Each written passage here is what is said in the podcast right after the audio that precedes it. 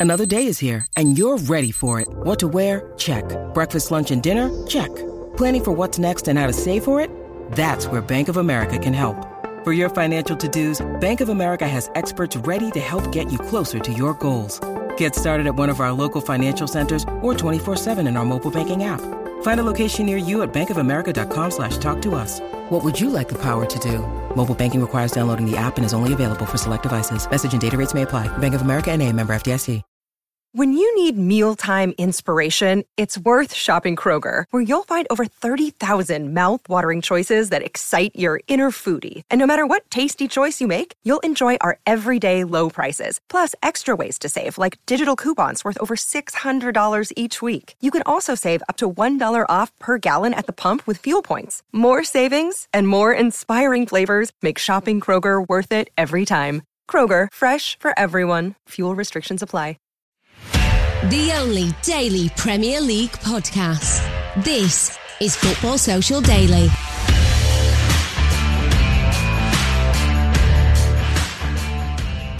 This is Football Social Daily, the daily Premier League podcast, hitting Monday like a Kai Havertz elbow to the face. I'm Jim Salverson, and on today's podcast, we're going to be looking at the latest at Chelsea Football Club, the crisis club at the moment. They continue to face an uncertain future, but I want to know is it fair and is it right that managers have to take responsibility for justifying the actions of their owners? Because Thomas Tuchel and Eddie Howe both fielded some awkward questions in their post match press conferences this weekend. We'll get onto that shortly.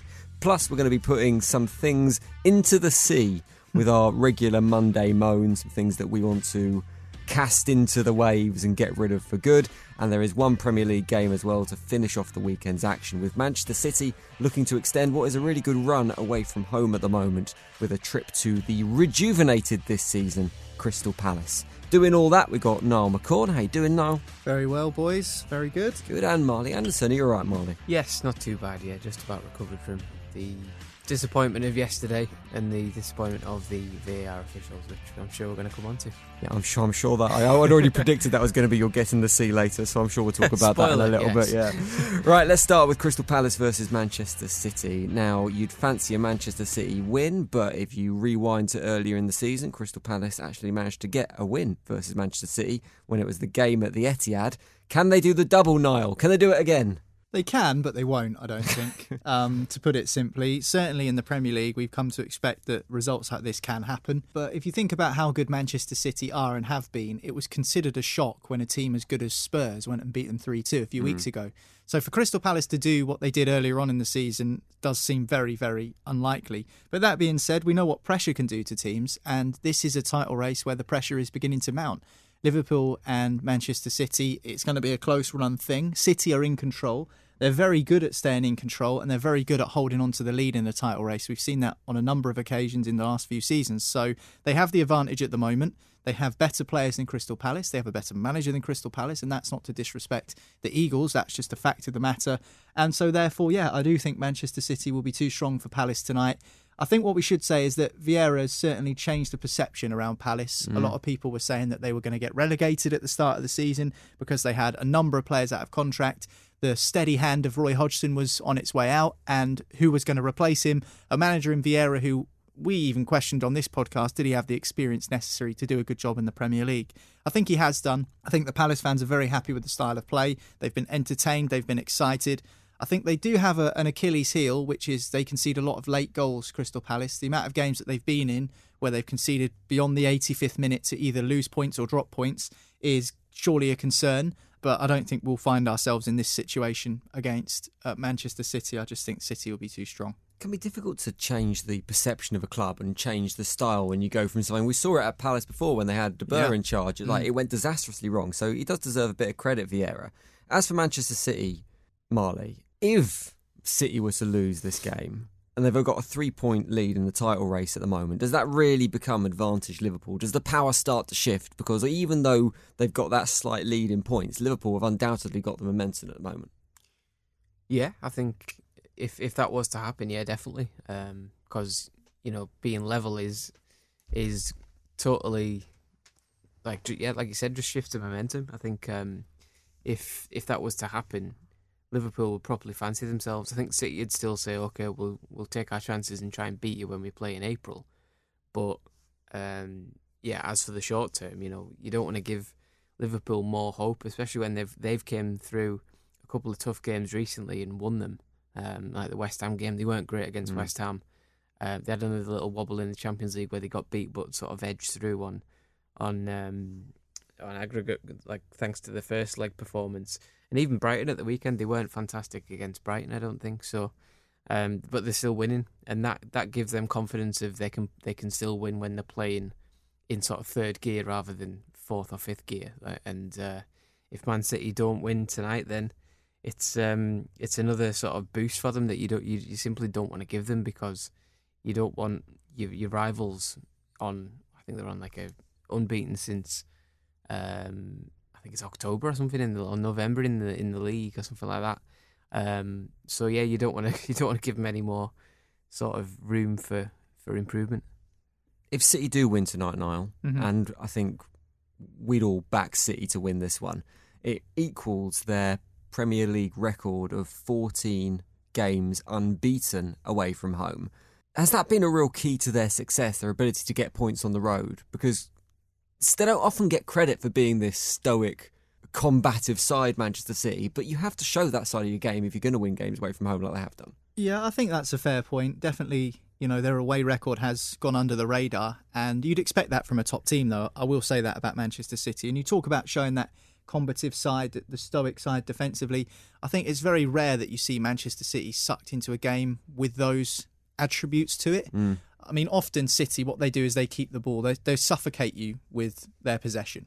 You know, that's what Manchester City do. They, they suffocate you, they pull defences around, make gaps, make spaces, and the amount of times we've seen the wide players get to the touchline, cut balls back, and then you've got runners in the box to finish off the chances. That is almost, you know, the Pep Guardiola blueprint in terms of scoring goals.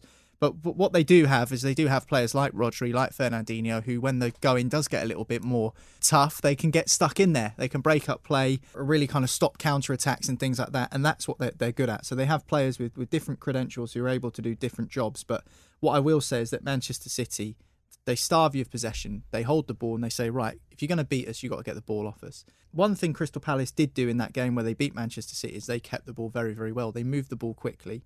And we know about pressing football, which Manchester City play um, when they're out of possession.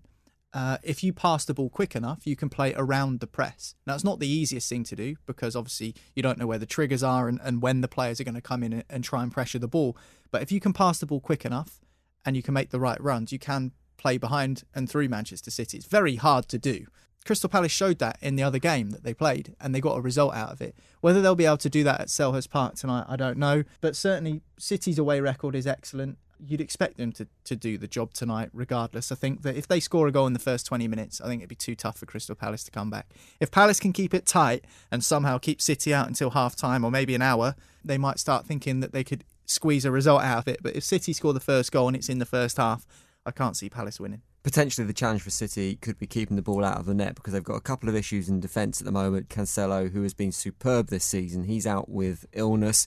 Ruben Dias definitely out as well. And one of the things that Niall highlighted earlier, Marley, was how Crystal Palace have become this attacking force. They've got a few decent options up front now. Who was your pick of their attacking players? I'm assuming you're not going to go for Christian Benteke. um, yeah, I think with Palace have, have done done some decent business. Obviously, you know, in the last year or so, you know, bringing in Eze was quality last season before he got that bad injury. Hmm. He's still sort of just coming back, and he can't really get into the team at the minute because of the form of, of obviously Zaha picked himself as as he will do, as he has done mo- most of his career at Crystal Palace. So there's him on one wing, and then there's the the probably the standout player of of Palace's season in a, an attacking sense is Michael Olise. Yeah. He's been brilliant. Um, You know, playing on the right, sort of left-footed, likes to cut inside. He's almost similar to Zaha, but um, like a mirror image of him. Like he, he plays on the left, the right, and comes in on his left, whereas Zaha's the opposite way around. But his um, his dribbling and his his output is is getting much better. Um, that's always the challenge for, for young players who are uh, flashy and dribbly. You know, it's, it's the consistency which is uh, what sort of sets them apart. So think he's he's trying to add that to his game, but he's certainly got the flashes of talent to, to say he's going to be a really big player. He's had some couple of, of really really good performances this season that have highlighted how good he can be. But um, with with that, I, I, think Palace probably do need a little bit more in centre forward. I think Edouard's not been uh, amazing so far this he season. He started really well, didn't he? And then he just yeah he went did, off yeah. the boil.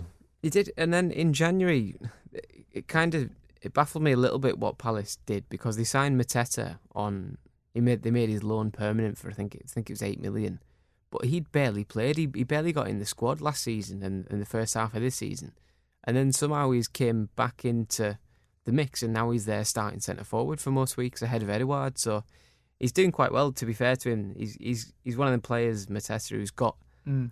got everything really. He's, he's tall. He's he's not slow. He's he's pretty quick for his size, and you know he's decent around the box. He just needs to be a bit more clinical in his in his finishing. But as long as someone's chipping in there, it doesn't really matter whether it's Edouard, Mateta, or or even Benteke for twenty minutes off the bench, giving you another option. As long as one of them fills in and scores the goal that, that Mm. gets you into the game, that's what Palace need, and I think they've got a decent base to do that. Um, and the likes of Conor Gallagher in midfield behind them is is uh, is something that Palace can be happy with because they've now got an identity to the team. Whereas last year and the year before and the year before under Hodgson, they were boring. They were you couldn't pay me to watch them. They were so dull and so methodical that it that they needed some injection of, of something, and they've got that in, in numerous places now this year. Speaking of attacking options, we can't talk about Manchester City without talking about the rumours that popped up over the weekend and got a lot of Manchester City fans ridiculously excited, and that involves the future of Erling Haaland, Mhm. who there were rumours, and they've, they've, these rumours are kind of backed off a little bit over the last 24 hours, but the suggestion was there was a deal in place that Erling Haaland was coming to Manchester City this summer. Firstly, Niall, do you believe them? Do you think it's happening? And if it does happen, is he kind of the missing piece of that puzzle at Manchester City? Is it very difficult to see if Erling Haaland joins Man City? Is it difficult to see anything other than a blue title next season? First of all, I do believe them because Jack Gaughan, who broke the story for the Daily Mail, was my mate, so I'm going to say that I do believe him. Um, Who you yeah. can hear on Football Social Daily Yes, the weekend. absolutely you can, and I'm sure that next time he's on the podcast, we'll be picking his brains about that. You know, Erling Haaland allegedly having a, a deal in place to join Manchester City. We all have talked about Haaland's release clause in the summer, which is I think 63 million, something around that, and with the goal scoring record that he's shown and the age that he is and the attributes that he has, he's fast, he's strong, he's a dead eye finisher. He's, he's a got freak. he's got an at, he's got an An attitude. absolute robot of a player. He Yeah. reminds me of Jonah Lomu when Jonah Lomu first burst on the bit Rugby scene union. for, for yeah New Zealand. He was like he was the model of what professional rugby players were going to become. Mm. He was like he was a beast and he was just unplayable. Erling Haaland reminds me a little yeah, bit of that. with Haaland for me, it's the way he sprints. He's just a very Oh, God, yeah. unusual looking guy, but it's like a gazelle, isn't he? Yeah. Like his Mm. stride pattern is like it must be like over two meters. It's ridiculous. but like I say, when I say he's got an attitude, I mean that he's arrogant, but in a way he knows he can back it up. He's brash, he's confident, like almost like a WWE wrestler, you know, with the trash talk on the mic. You know, it's it's very similar to that. So um, we all know how good he is, and there's no doubt he's one of the most sought after players in the world. But with that 63 million pound release clause, there will be clubs circling. I think with the circumstances we see at the moment, and this is just my opinion, not what Jack's put in his article for the Mail, but my opinion is Chelsea are in disarray. Manchester United probably aren't going to finish in the Champions League as things stand. So will he go there? Barcelona again, similarly financial problems uh, supposedly there. Bayern Munich, obviously Lewandowski, whether he stays and goes is another question. The the natural succession plan you think would be for him to go there. Real Madrid, then that leaves them. But then Manchester City, we know his links with the club in terms of his father used to play there. He's been pictured wearing Manchester City training kits just kind of when he's been having a kickabout. He's been to Man City games, watching the Champions League with his dad when he was He was slightly at- younger, He playing was for at Phil Salzburg. Foden's debut He was at Phil? Foden's Yeah. debut. in So, I the mean, Carabao Cup. Yeah, yeah, I mean, this is um, this is why I think that this is not a, a surprise. But what I think we should say is that a deal in principle doesn't mean that Erling Haaland is nailed on to join Manchester City. Mm. A deal in principle, nothing's been signed effectively, so nothing's set in stone. So I think we need to be careful with suggesting that Haaland is nailed on to go to Manchester City. But that being said, I think I heard similar stories about Jack Grealish last season, and I was utterly convinced he would join Manchester City last summer, and he hmm. did. So I am going to err on the side of yes, I believe this. Yes, I think he will sign for Manchester City due to the circumstances around uh, football at the There's moment. a lot that makes sense about it. That's yeah, like thing, I say, it? I mean, all of the other things. Too Chelsea, much logic, yeah. Chelsea is struggling. Manchester United don't seem in the right position at the moment. Leeds, he, he- you know, everyone says he could join. No, he's not going to join Leeds. Come on, guys, let's be serious here. Um, Maybe when he's 30. join Leeds and then get kept out of the team by Patrick Bamford. That'd be hilarious. I mean, oh, it's Yeah. hard. It's hard to look beyond City, Mm. City isn't it? But Very. that being said, Especially Liv- if Liverpool don't sort, sort out Salah's situation. Yeah, I mean Liverpool. We don't know what's going on with Salah, but they've got Diaz who's come in and looked absolutely exceptional. He's slotted in. You know, it's fit like a glove, hasn't it? Diogo Jota's been great for them. Mane's still a very good player.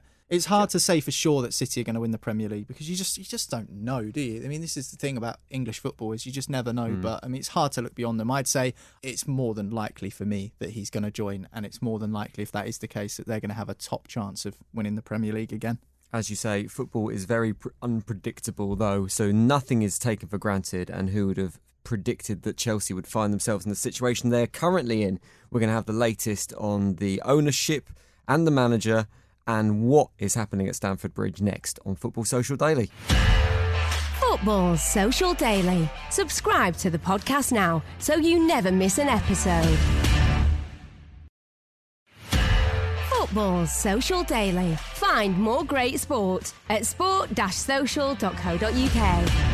Welcome back to Football Social Daily. Uncertain times for Chelsea at the moment. Their future is still very, very unclear, and that was certainly made apparent in comments from Thomas Tuchel after the Newcastle game at the weekend. He suggested there was a bit of uncertainty around his future Marley, and I don't really know what else he could have said in this scenario, but he was asked whether he'd be remaining at the football club, and he said, at least until the end of the season which I think he meant as a reassurance, like I'm not going to be walking out anytime soon. But Yeah. it kind of comes across the opposite way, doesn't it?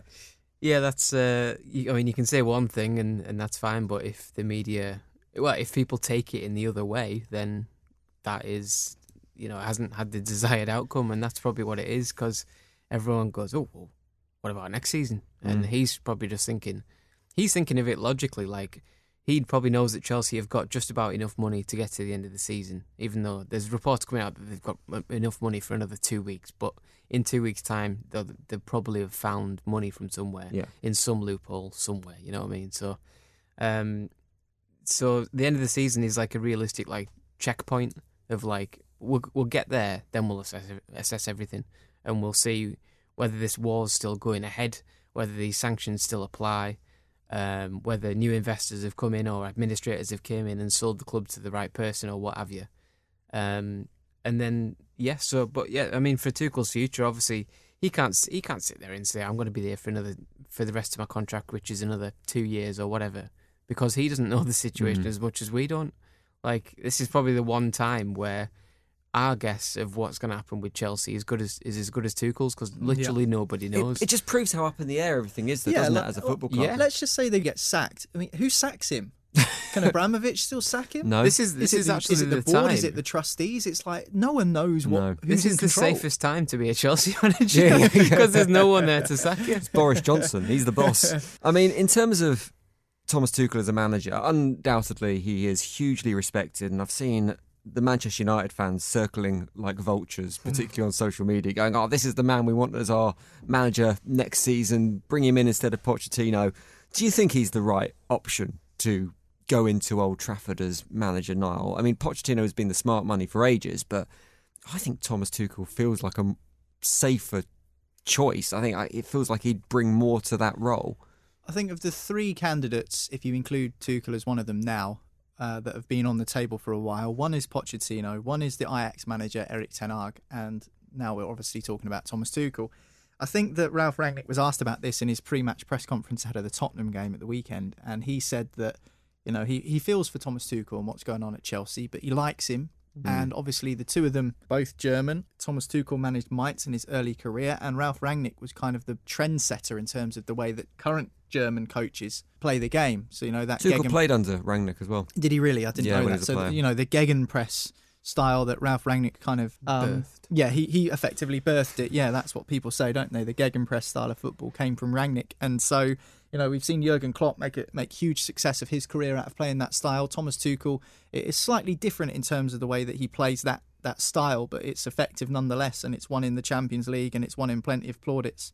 I think in terms of Manchester United picking off Thomas Tuchel, it would take an extraordinary turn of events for that to happen.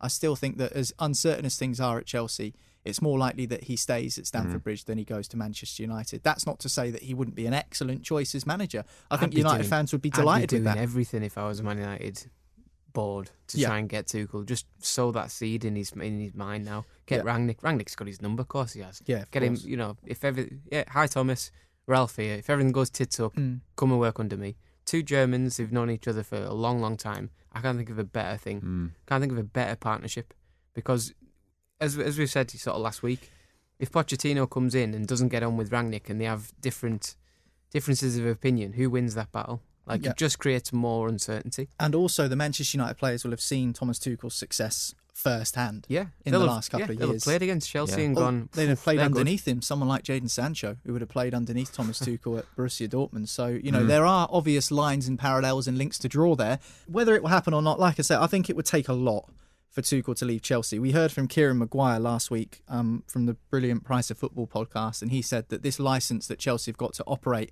under uh, expires on the 31st of May, by which point the season will have finished, uh, the Champions League will have been decided, Mm. and we should know who owns Chelsea. Yeah. Whether that's Abramovich still or not, And that's we another don't know. thing about this thing. Of, I'll, we'll see at the end of the season with Tuchel. It's another thing that strengthens that because at the end of the season, the sanctions are going to be lifted. Yeah. and they can go and he could stay. left, mm. right, straight ahead. They can go in different directions wherever they want. And he could stay. And let's not forget, right, at the moment, Chelsea is still in the Champions League. They're still in the FA Cup. Despite what's going on around them financially off the field with the sanctions still against get- their owner, they could still decisions win. by VAR as well.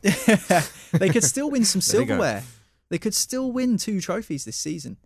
I mean, they've already reached one final. Yeah. Bit you know, crazy it's, situation. it's remarkable, isn't it? Really? Cup as well. Yeah, absolutely. Won. So, I mean, yes, Thomas Tuchel would be an excellent option for Manchester United. And do you know what? I think he'd be the best of the three. Out of Pochettino, Yeah. Ten Hag, Oh, and Tuchel, far, I think Tuchel is leading the way in terms of being the top of the three. Whether it happens or not, I don't know. I think that it's probably one of the hardest of the three to pull off. But as Marley Yeah. says, there's no reason they shouldn't explore it. I'm sure Ralf Rangnick has an idea in his mind of what he wants to do. Man United used to be. I mean, every every pundit who used to play for Man United specifically, or particularly, I should say, always likes to harp on about, oh, you know, best in class. Man United go out and buy the best in class. They they always used to do that, and they're not doing it now. Gary Neville, Roy Keane, people like that say that.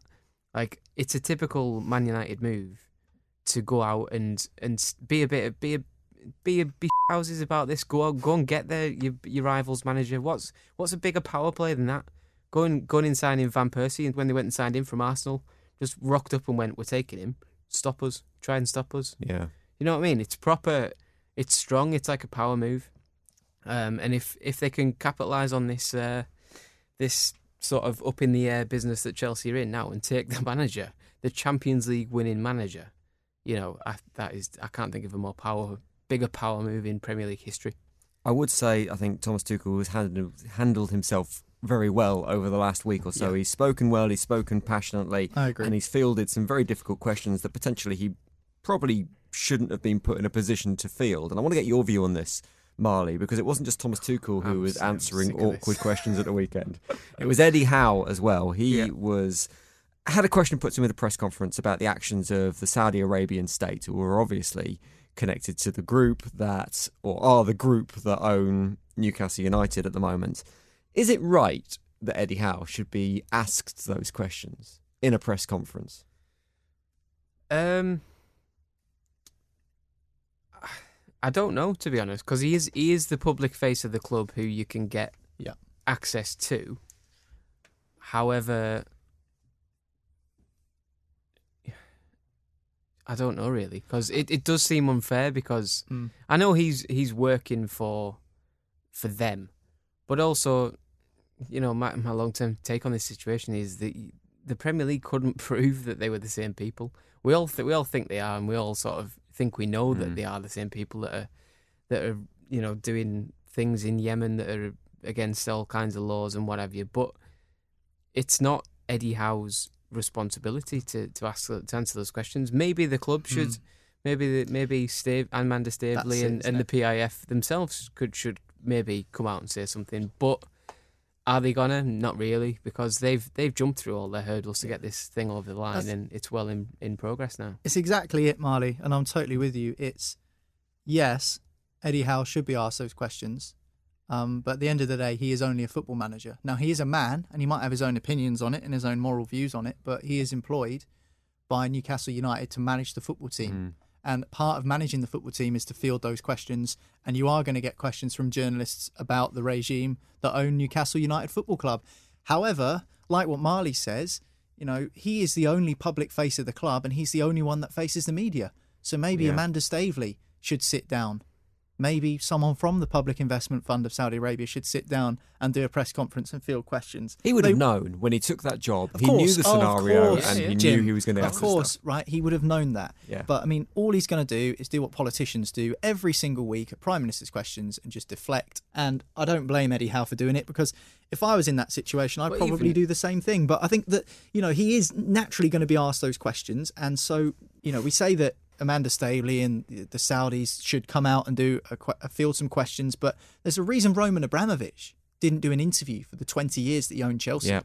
Yeah. There's a reason that these people don't want to talk to the press because mm. they know that they've got problems that will be Yeah. uncovered by the media. There And so lot- it's a lot of easy for them skeletons in the to put yeah. all of the pressure on Eddie Howe. Yeah, and I think the big thing, the big difference is like, because this is, because this takeover went through now, and Chelsea's was twenty years ago. I think twenty years ago, the, you know, the world was a very different place in terms of like, um, uh, keeping things secret. Like the social media now, everybody knows that, you know, eighty-one people were were killed in Saudi Arabia over the weekend.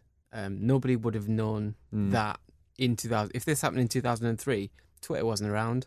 I don't think. I think there's Fi- been a big shift in terms of the climate now, though, with the yeah, every, Abramovich Ukraine thing. It's Yeah. like everyone's eyes are suddenly being opened, and there's lo- mm, loads more questions around yeah, ownership now than there was three weeks ago. yeah, and now I mean, everyone like with with the Ukraine thing that's that's been kicking off for the last you know two weeks or so. For the first week, it was like um, Ukraine and Russia are at, are at war. Like Russia's invading Ukraine and blah blah blah. And then now you can't go on Twitter without saying, "Yeah, but what about Yemen?" Like uh, all you see, and it's like people have just seen this thing about Yemen, and then they're all going, "Well, shouldn't we be outraged by every war?" It's like, well, you've seen it last week. Yeah. and this has been going on for five years. So where were you five years ago? There's there's so many hypocrites that come out of the woodwork now, and then like at the minute Newcastle's obviously like the public enemy number one because everyone realizes everyone sees oh 81 people were killed in Saudi Arabia were executed. It's like yes, but that they are being executed under Sharia law, which you don't live by. So even you think so if you think that's wrong, that is not like Yeah. they believe that that's right. That's the It- way their country works. It's not you. you. You can you can sit there and say, "Oh yeah, well, executions are bad." And I mean, I know there's a it's, it's, it's, it's a minefield, this, isn't it? it's a heavy podcast, Because but we, it's got to be done. I've thought about very little else other this weekend because there's been so much like heat around the club that it, it's it's just winding me up. So, but like I know people say uh, people in America get killed and stuff like that, and um, people will reply But to th- that saying, "Yeah, but they, they that's don't not the that's the not club." the argument. The argument is the argument isn't we need to police the world, and the argument isn't we need to stop these things happening in other countries because you're right. The argument is should these It- people be allowed to own football clubs, That's isn't it. it? You're you're allowing these people Yeah. to invest in a piece of. But this is the problem with the Premier League. It's not Marley's fault as a Newcastle fan. Yeah, it's not I think Eddie it is Howe's Marley's fault. It's not Eddie Howe's fault No. as a former Bournemouth manager and football player. Marley supported Newcastle since he was extremely young, way before Saudis were ever interested in buying the club. I And this, supported this is Newcastle when my dad worked in Saudi Arabia. How how weirdly this uh, this thing takes But a, this is- turn. this is something I'm going to get onto on my get in the sea bit. So I'll, I'll kind of keep most of it in for the time being. But it's not up to fans. It's up to the Premier League. And Yeah. they have repeatedly, repeatedly allowed this sort of investment to happen. Yeah, And this time around, they tried to stop it, but their rules were so porous that the Saudis were allowed to swan in there, find the loopholes, and do the deal. And any normal business would do that Yeah. to suit their advantages. Exactly. We need to be questioning the Premier League here. Their owners and directors test is shocking. It has been abysmal for the last 15 years, Mm. probably longer. If the owners and directors test was conducted last week, Roman Abramovich wouldn't be allowed anywhere near a football club. But because it happened 20 years ago, and as Marley says, the world is different, he was allowed in. The same with the owners at Manchester City. The same with the owners at Newcastle. The Premier League allowed so many owners of my football club, Portsmouth. One of them, we don't even know if he existed or not. They were just that desperate to have someone own the club. Wasn't Harry Just- Redknapp's dog, was it? It might have been Harry Redknapp's dog, but who knows? It could have been anyone.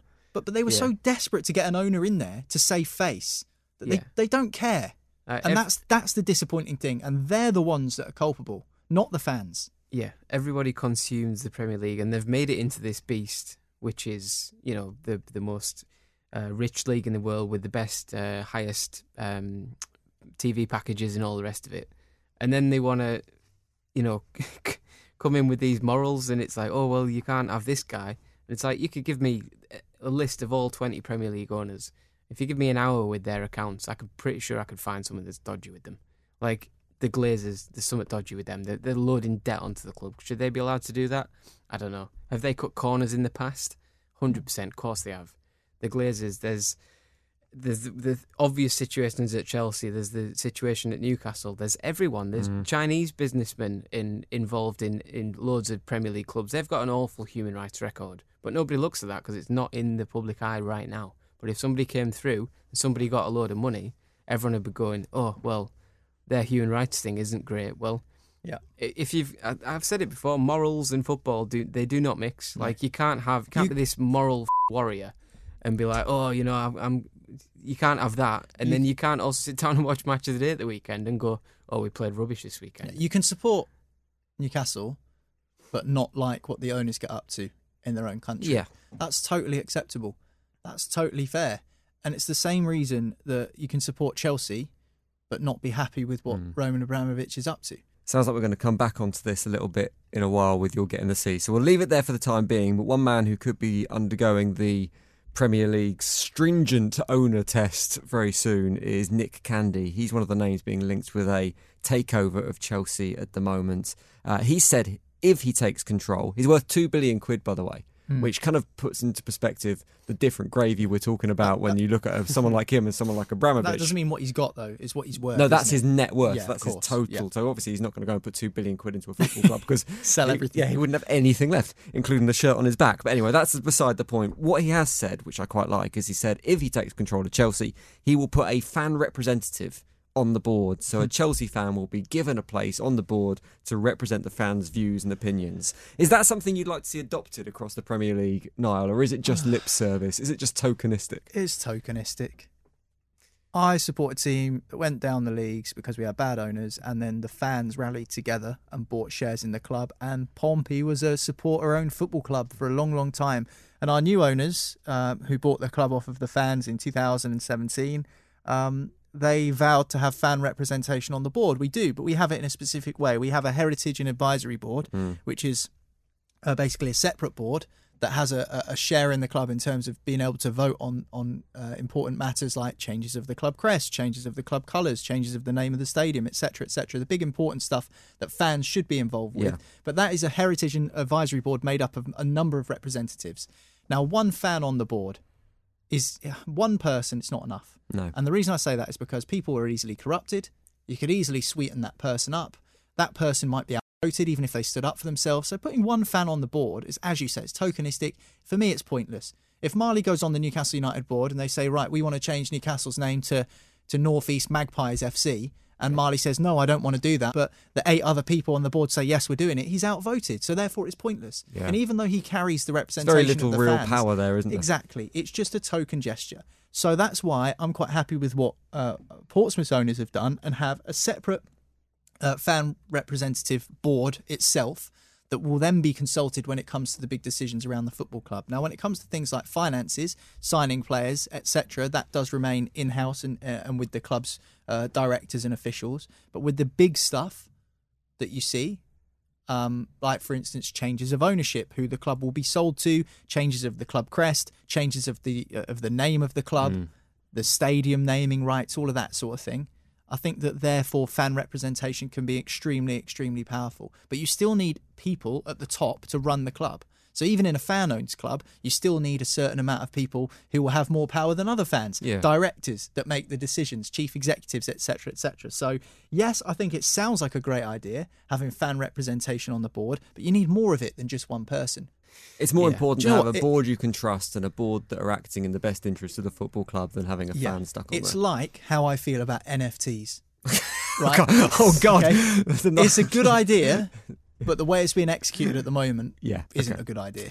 So Well, that's how I feel about fan Before we open that can of worms, we're, we're going to move on and we're going to talk about, well, we're going to have a little bit more moaning. It's Monday. Everyone likes a good whinge on a Monday. So we're going to throw one thing each in the sea next and wrap up Football Social Daily after this. Football's Social Daily. Subscribe to the podcast now so you never miss an episode. Football's Social Daily. Find more great sport at sport-social.co.uk. Final bit of Football Social Daily on a Monday. We wrap up with Get in the Sea, which is our opportunity to kick something to the curb, to get rid of something from the weekend. And my moan I'm going to start off with today is going to be football's bloated expenses. And this is going back to the Chelsea story and the fact they have £20,000 in their back pocket to deal with away travel, which isn't very much, admittedly, when you've got to move an entire football club and the staff around. But I think it highlights how much money football wastes. And Thomas Tuchel was joking that if they can't get a plane to their Champions League game, they take the train. If they couldn't take the train, they'll take a bus. If they couldn't take a bus, he'd get a van and he'd drive everyone there himself. And it was in good humour. But at the same time, I think it highlights how pampered footballers and football is. I quite like the fact that maybe Romelu Lukaku's got to get on an EasyJet flight and will have to stay in a Travelodge. I don't mind that. I think it's a bit down to earth. And I get there are benefits to private flights in terms of recovery and scheduling and all that kind of thing. And it's not just about luxury, it's about welfare as well. But the idea that that is football's roughing it, that is footballers having to put up with something menial, with the peasants. yeah, exactly. I, I, I think it's a it's it's a demonstration of how it's a them and us situation, and football has become so Mm. bloated with money that the idea of an EasyJet flight or a Travelodge is suddenly deemed disgusting. You know, they've got deep If you- pockets. If they want to sack me- off the travel lodge and go to the Premier Inn instead, Yeah, I'm sure they can afford it. If you give me 20 grand to get 50 people to Lille, I reckon I could do it. Yeah, it would be a bit of a task to schedule it, but I and think get I them could do it. sandwiches en route. Exactly. Yeah, it's um, it's a bit of a ridiculous scenario at the moment. Although on the football finances, I, there was an interesting demonstration of how tight it is for Chelsea at the moment. You might have noticed they're still wearing their shirts with three on the front, Mhm. and three have withdrawn as a funny. sponsor because they can't, they haven't got the money to go and buy new football shirts, and there aren't any that have been ordered without the sponsor on it. So that is why they still have three on the front of their shirt and whoever it is their sleeve sponsor as well. uh, As well with this, like this comes down to uh, Abramovich owning hundred percent of the club. If somebody owned one percent of that club, they could put money in to to, to Yeah. sort this out. But because he owns hundred percent of it, no one can touch it. Mhm. So, yeah, I mean, three three in Hyundai are like, no, no, we're gonna. Uh, can you take our stuff off? It's like, well, unless you've got, you know, time to sit and physically pick it off, you can't. Like, you Yeah. can't do it because they've got nothing to wear. Well, you posted on our Twitter account the other day when um, West Ham's sponsor XL, the holiday company, went out of business. Yeah. And they played the whole season with, well, half the season with just these great big white blocks with numbers in. Yeah. And then the other half of the season with a new sponsor. But again, it was just ironed on stickers over the top. Yeah, Looked but absolutely Chelsea horrific. can't afford the iron. That's the thing. They haven't got they haven't got the, the means to, Yeah. to get what. Uh, well, you're probably talking a, a few hundred patches for the chest, but What, I find this odd. What, what do they mean they can't afford to buy new kits? Aren't they sponsored by Nike? Can't then- Nike just knock them up kits without the sponsor on the front? I think they still have to buy them, don't they? No, surely not. Chelsea won't be paying Nike for kits. And Nike will be paying Chelsea for the Aren't privilege Nike of also them. questioning their sponsorship of Chelsea at the moment Oh, anyway? so it's possibly, probably a quite tricky possibly, conversation. Quite possibly. But that is my they get in the want sea. to. They, they don't want to give them the money while they're no, I thinking about things. So of course, It's all That a is my mess. get in the sea anyway. It's bloated footballers' finances. Niall, what have you got? Um, it's sticking on the Chelsea theme. It's exactly what I said earlier on about the fans, and the fans are getting sort of blamed. But I mean, it's the it's the tribal nature of being a football supporter. I saw some interviews with Chelsea fans outside Stamford Bridge saying that, oh, I feel attacked because I support Chelsea. No one's attacking you. No one's attacking the fans of Chelsea, apart from the ones that you know chant Roman Abramovich when they probably shouldn't have done and stuff like that. I mean, people that uh, feel exceptionally sorry for the Chelsea fans. Like the media, uh, the moment around the Chelsea fans is starting to wind me up. Oh, we should feel sorry for them. They don't know about the future of their club. No one cared when it was us. No one cared when it was Crystal Palace. No one cared when it was Bolton. No one cared. Mm. But because it's Chelsea and they're a big club, people seem to care a bit more, particularly the media.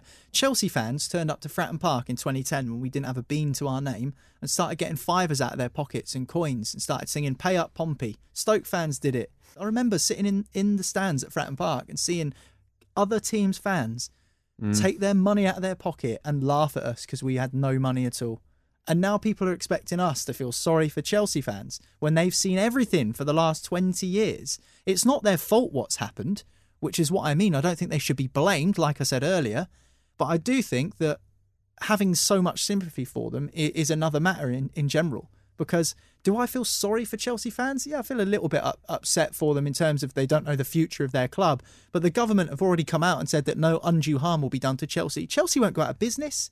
They won't go bust. They just might not win a Champions League again. And they're still in the Champions League, for God's sake. They're European champions. They've won the, the competition twice. I think they've won five Premier Leagues. They've seen some of the best managers of the last 20 years walk through their doors. They've seen a number of trophies. They've seen a number of world class players, something of which that they weren't in 2003. They were a middling club with a little bit of money. They were sold for a quid a, a short time before that by Ken Bates, and they had won a couple of FA Cups. That was their kind of their crowning glory, Chelsea Football Club. Mm. So yes, I can understand why they feel an attachment to Abramovich, but that era has has moved on. That era is gone, and understandably so. No one felt sorry for Portsmouth fans, so I ain't going to return the favour. Sorry, that's you getting go. in the sea for me. Chelsea fans, if you're looking for sympathy, don't come crying to Niall. No, you're not getting don't. it there. Marley, wrap us up with a little bit of a whinge about Kai Havertz elbowing your players. God, it's a proper Chelsea show, this, yeah, isn't it it? is. it's- Do you know what? It's it it, it obviously is VAR the the decision. um, of course, it is of, of what to put in this in the sea this weekend. It's not even just from the Newcastle game. I mean, it's from the Liverpool game as well when Diaz practically got taken out by well, did get taken out by um, Sanchez, um, and that somehow went unpunished, even though. I mean, yes, he scored the goal, but it's still a bad foul and, and, and at, le- at least a yellow card. If you're going to say the punishment is the goal, then it's still a yellow card. Um, but yeah, obviously the, the, the Chelsea game against Newcastle yesterday was was the one um, for me where I was just like, what is what's the point in this? What are we doing now? Like what what is the point of VAR if they're looking at the at a replay which is not hard to it's not as if one angle gives you one opinion and another angle gives you another you can clearly see that jacob murphy touches that ball away from chalobah and if you haven't got a if you say you know the shirt pulling's not enough to give a penalty then the the leg going across and murphy going over it is is is the you know the the, the straw that breaks the camel's back sort of thing um, so it's it's a clear penalty they even gave a corner off the back of it which suggests that um, Can you see any like take your they seen the, the take your, touch. take your Newcastle glasses off for a second? Can you justify it in any way? Looking at that, thinking, okay, I can see why they made that decision. No, like it's it's not even. It's just it's it's hard to see in real life, and especially where probably the worst referee I've ever seen, David Coote, was was stood in a terrible position. He couldn't see. He didn't have the right angle for it because he was behind. He was sort of like side on with the place, so his angle would suggest Chalobah could could have poked the ball away. It, you know, it's exactly why you need VAR. You need to go. Didn't have the best view of that, lads. Let me have another look at it, or you have a look at it and tell me if I need to go and see it. But there was just nothing. There, there was nothing, and then you know to to say that um, that it's a corner. So the one thing you're looking at is the feet, and the one thing I mean, Chalobah's wearing orange boots. For sake, like you can clearly see the big orange boot does not get near the ball, and Murphy's white boot or whatever color it was touches the ball away from every angle. You can see that, um, and you know that's there's the foul. It should have been a penalty. Um, Abramovich. I mean, if I if I if my second name was Letitia, I'd have my little tin hat on saying uh, the Premier League's a conspiracy against against Newcastle, and Abramovich can't put money into uh, into Chelsea, but he can put money into the VAR officials' pockets for uh, for for paying them to to win the uh, the game for Chelsea. But there's that, and then there's the elbow on on Dan Burn. I mean, if you elbow a guy who's six foot seven and in the air, your elbow is clearly high. um, splits him open just above the above the eye. There's another one. Um, there was quite a few other decisions in the actual game itself, which which were, were poor um, in terms of like free kicks and things going certain ways. That that was that was all poor, but it's uh, it's just a, a, sign of what needs to go wrong for Newcastle to lose a match. To be honest, because we were we were great again, had half a team, we were brilliant, um, but unfortunately got screwed by the uh, the officials. I would absolutely love to be able to listen to the VAR conversations. I think that would solve a lot of issues that people have with VAR if you could hear what's going on. And what I didn't realise is commentators get that feed. So if you're commentating, yeah, that's why they always know the decision first. Yeah, yeah, they get the kind of feed from the VAR, which I think's you can't you can't you can't have them you can't plug that in to to the broadcast though because all you'd hear is like the Emmerdale theme tune. Like watching Emmerdale. well, Just Eat turning up. The pizza's arrived. Yeah. Uh, right, that is it for Football Social Daily. We'll finish there. Thank you very much for listening. We'll back again tomorrow with another roundup of everything that's going on in the Premier League. Don't forget, you can find more podcasts you love on the Sports Social Podcast Network. Just head to the website podcast.sport-social.co.uk and we'll see you next time. Football Social Daily. Subscribe to the podcast now so you never miss an episode.